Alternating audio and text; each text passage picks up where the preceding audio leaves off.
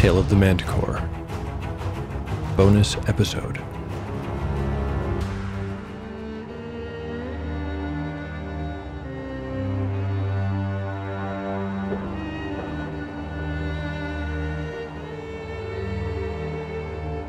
Welcome to Mail of the Manticore. According to lore, a manticore occasionally gets questions in their mailbox. There will be much answering in the days ahead.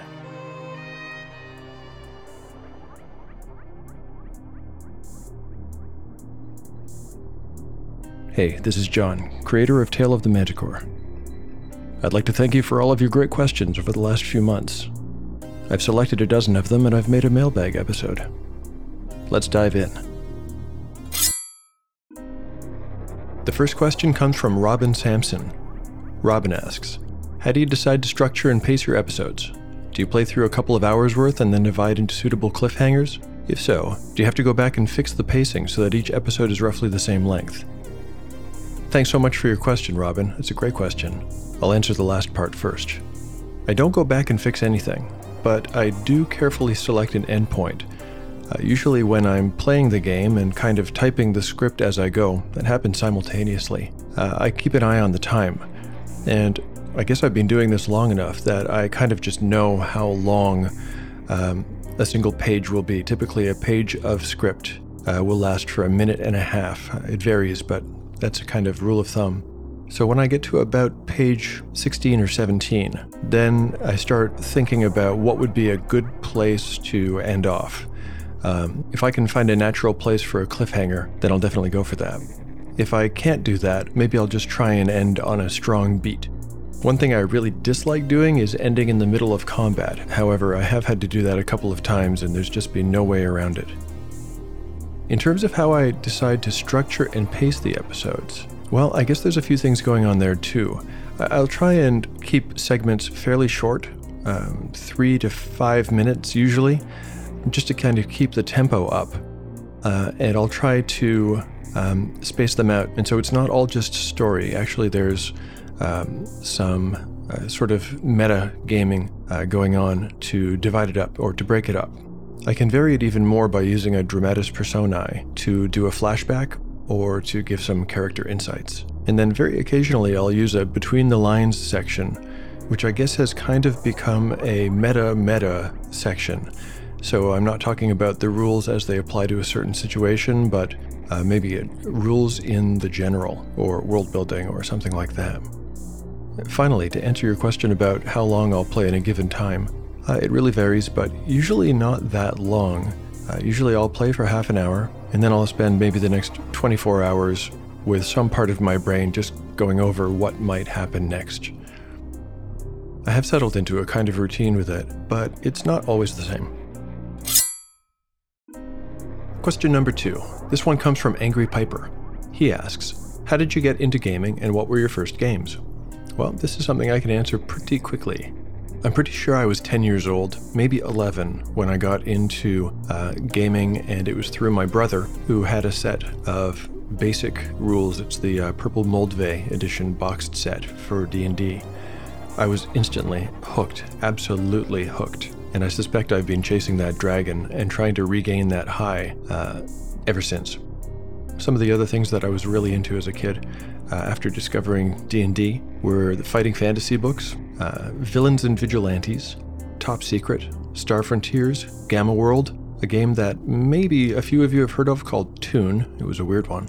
Eventually, I got into AD&D and then Second Edition, and really that's what I played mostly as a teenager. Uh, when I was about 18 years old, I gave up the hobby completely, and I didn't come back to it until a year and a half ago. Thanks very much for that question, Angry Piper. The next one is from Talon Waite.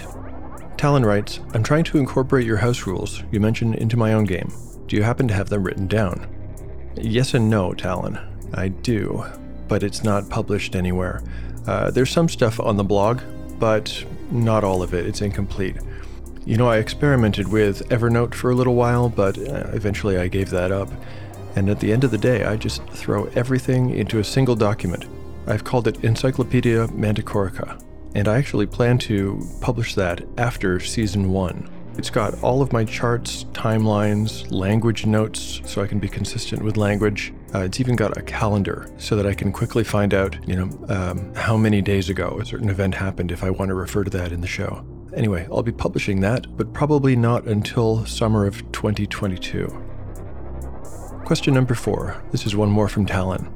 I know at the beginning the characters had a luck score. Then around episode 5 or 6, you either did an interlude or a blog post about it being a useless stat, as you never used it. I'm curious, did you ever decide to use it? Or do you end up using any type of meta currency?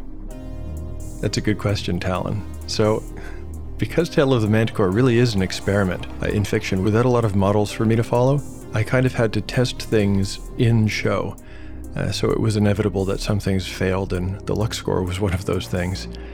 Speaking of luck, I think I've been pretty lucky in that a lot of my decisions, like uh, how often to level up, for example, have worked out quite well, despite having started out as a best guess. Did I ever use that luck score? I think I used it one time. The idea behind it was kind of the way it works in Call of Cthulhu. Uh, that was my idea anyway. I really thought that I would use it all the time, but I, j- I just didn't. I don't know, I just didn't. In terms of metacurrency, no, I, uh, I haven't. I like those mechanics, but I, I guess it just never came up. Okay, this fifth question is from Anonymous because actually I've received this question from a lot of different people. The question is What's the process for contributing a voice? Easier than you might think, Anonymous. Uh, it's really, I have a three point plus one wish list. Here are the points 1. The contributor be a fan of the show. 2. The contributor has the right accent. And 3. They have a decent microphone. And I value those qualities in that order. So if I can get 2 out of 3, I'm usually happy. If a person doesn't have a good mic but they have a phone, that's fine by me if they're a fan of the show and their accent is right. The plus one, by the way, is sometimes people turn out to be a really good actor, so that's always a bonus. Question 6 through 8 Who ended up doing a voice for the show? He plays Garrett Magger, the proprietor of the Dead Troll Tavern in Thangar. Alright, Hodag RPG asks, Where did you get inspired for your dwarven culture? That's hmm, that's a tough one. There's something vaguely Scandinavian, I guess, Scandinavian adjacent uh, in some of the words that I was choosing. Uh, but I've also worked in some uh, Japanese and um, a bunch of Easter egg words that are either something from classic D&D spelled backwards or an anagram of something like that. And then a huge helping of just nonsense syllables strung together in a way that I feel sounds pleasing. You know, it's hard to really give a good answer to this, but I, I suppose the way it fell out is once I'd assembled a dozen words or names uh, with any of those methods I just described, everything else just kind of needed to sound a bit like that. And if it did, then I used it. Uh, I make heavy use of my phone's MemoPad app. And as I'm walking and commuting and whatever, uh, if a name kind of just pops into my head, as very often happens, uh, I have a memo which is just for names, and, and I've organized it by culture, so I'll, I'll just slot it into the appropriate culture given the sound. One last thing for dwarves specifically is I try to usually give them a family name that reflects a job. I say usually, but maybe half the time. All right, thanks for that great question, Hodag RPG. I see that I've already started to answer your second question, which is where do you derive names for your characters? Uh, I'll just add one more thing because it's kind of funny. Um, because I do a lot of random syllables mashed together, I guess it's not surprising that eventually I would come close to um, landing on a name that already exists. And so the name Umura just popped into my head one day. And of course, this was very early on in the story because Umura is an original character uh, and has been there from the very beginning. When I came back to role playing, um, I had never played 5e. In fact, I've still never played 5e because I want to do it with a live group and, well, you know, pandemic, blah, blah, blah. Eventually, I got my hands on a player's handbook, and I was reading through it a little bit when I came across the name of a sample character, and it was Umara. And I thought, oh my god, what are the chances? People are going to think I ripped off the player's freaking handbook. Well, I've got a third question from Hodag RPG here, too. His last question is How do you intuit non dice roll story elements? And were the characters saved by a dice roll uh, when they were starving outside Thangar? Or was the Dwarven Patrol pretty much guaranteed to find them? That was a kind of a special case, Hodag RPG.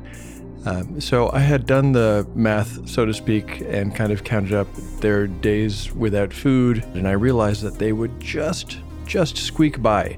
And so my original idea was to have them showing up in Thangar, you know, starving, dying of thirst, and kind of collapse on the doorstep. But as so often happens, my uh, second and third and fourth ideas are usually better than my first. And I thought, you know, I can make this more interesting while still keeping the integrity of the game itself. So nobody survived that should have died, and at no point was there a TPK. I just thought it would be more dramatic if I if I dangled a bit of suspense there and then had them discovered by a scouting party from Thangar.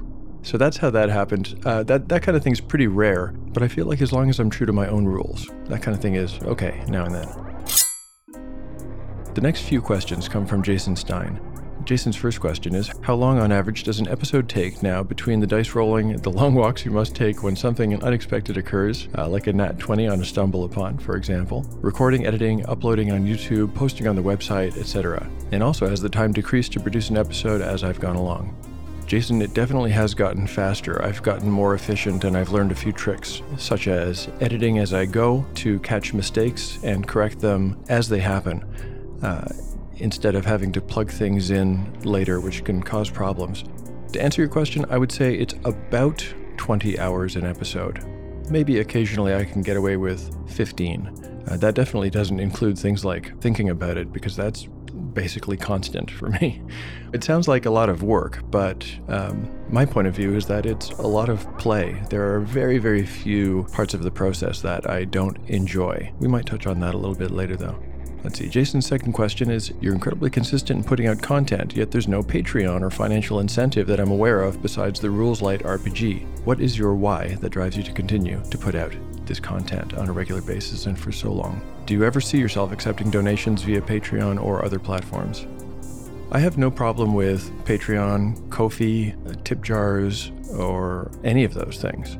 I think for a lot of people, those are a really good way to kind of keep the lights on. But when I started this project, uh, my goal was never to make money. Um, there's many easier ways to make money than starting a podcast. Uh, and so my expectation was that I would actually take a little bit of a loss and that that would be fine because it's something that I enjoy doing. And like any other hobby, I would expect it to cost a little bit. The reason I put out the Rules Light RPG was, well, mostly just because the idea occurred to me and I thought I would put it out. Being able to cross promote it with my podcast is helpful, I think. And I would have put it out for free, except that I think that there might be a kind of psychological effect with free material that it's not very good or it's disposable, and so I just put a token amount on it. Now, will I ever start a Patreon? Well, never say never. It's certainly not for the duration of season one. Um, making money is just simply not my goal. Uh, I'm doing this 100% because I adore D&D and I want it back in my life and this is a way to do that. And really that that's the whole answer. Let's see. Jason's third and last question. Is there an end goal in mind? How will you know when and if the podcast should come to an end? By now in this story, there is an end goal. There really is a final quest. From where I am in the game, it has already begun but I'm, I'm usually playing seven or eight episodes ahead of publication dates. So, in terms of what's been published so far, you can probably guess what is coming. We're entering that final high level module, so to speak, and uh, not every loose end is going to be tied up. Again, it's not a novel, it's a game, and so some threads will be left hanging, but the main threads will get tied into a bow, one way or another. I think somewhere around episode 80 unless things zag in a way that I completely haven't anticipated, which of course can happen. Thanks for those great questions, Jason Stein. Well, here we are at our final question, the 12th of the dozen. I saved this one for last because this one does contain a spoiler for episode 33. So, if you have not yet listened as far as episode 33 and somehow you've found yourself listening to this episode now, uh, you should stop and um, wait until you've caught up a little bit before listening to uh, the remainder of this mailbag episode. This last question is from Jamie Prentice. Jamie asks The sisters were punished by their goddess for an act of cannibalism, but it seems harsh that their goddess would expect them to just starve slowly. There were clearly mitigating circumstances. Will the sisters ever be able to find peace in the afterlife? Now, that is a great question. Thanks for that, Jamie. I think there's a couple of ways to answer this. The easy answer is that the gods are mysterious and they are demanding and they are jealous. But the real answer is this Hanavi is the goddess of hope. And so when the sisters committed this act of cannibalism, they had essentially abandoned their hope and therefore abandoned their goddess. And that is why they were punished so severely. It wasn't for the blasphemy of cannibalism, it was for giving up on their goddess. And so, could the sisters ever find peace in the afterlife? Uh, not likely. To everyone that sent in a question, thank you so much. If I didn't get to your question, who knows, maybe there will be another mailbag down the line, or I may answer some of these questions on my blog. I'd like to take this opportunity to say thank you to everybody for listening and for telling your friends about the show, for posting on Reddit, for tweeting about the show. All of this stuff really helps, and the show has really been growing and growing. It's already surpassed my hopes, Maybe Hanavi is smiling on me.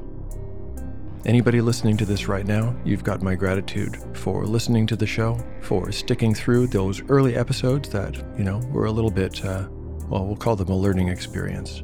Um, it's exciting for me to uh, get email from people who like the show, to read the reviews, and just to see the audience growing and growing. From the bottom of my heart, thank you so much. And we will see you in 2022. Happy New Year, everyone.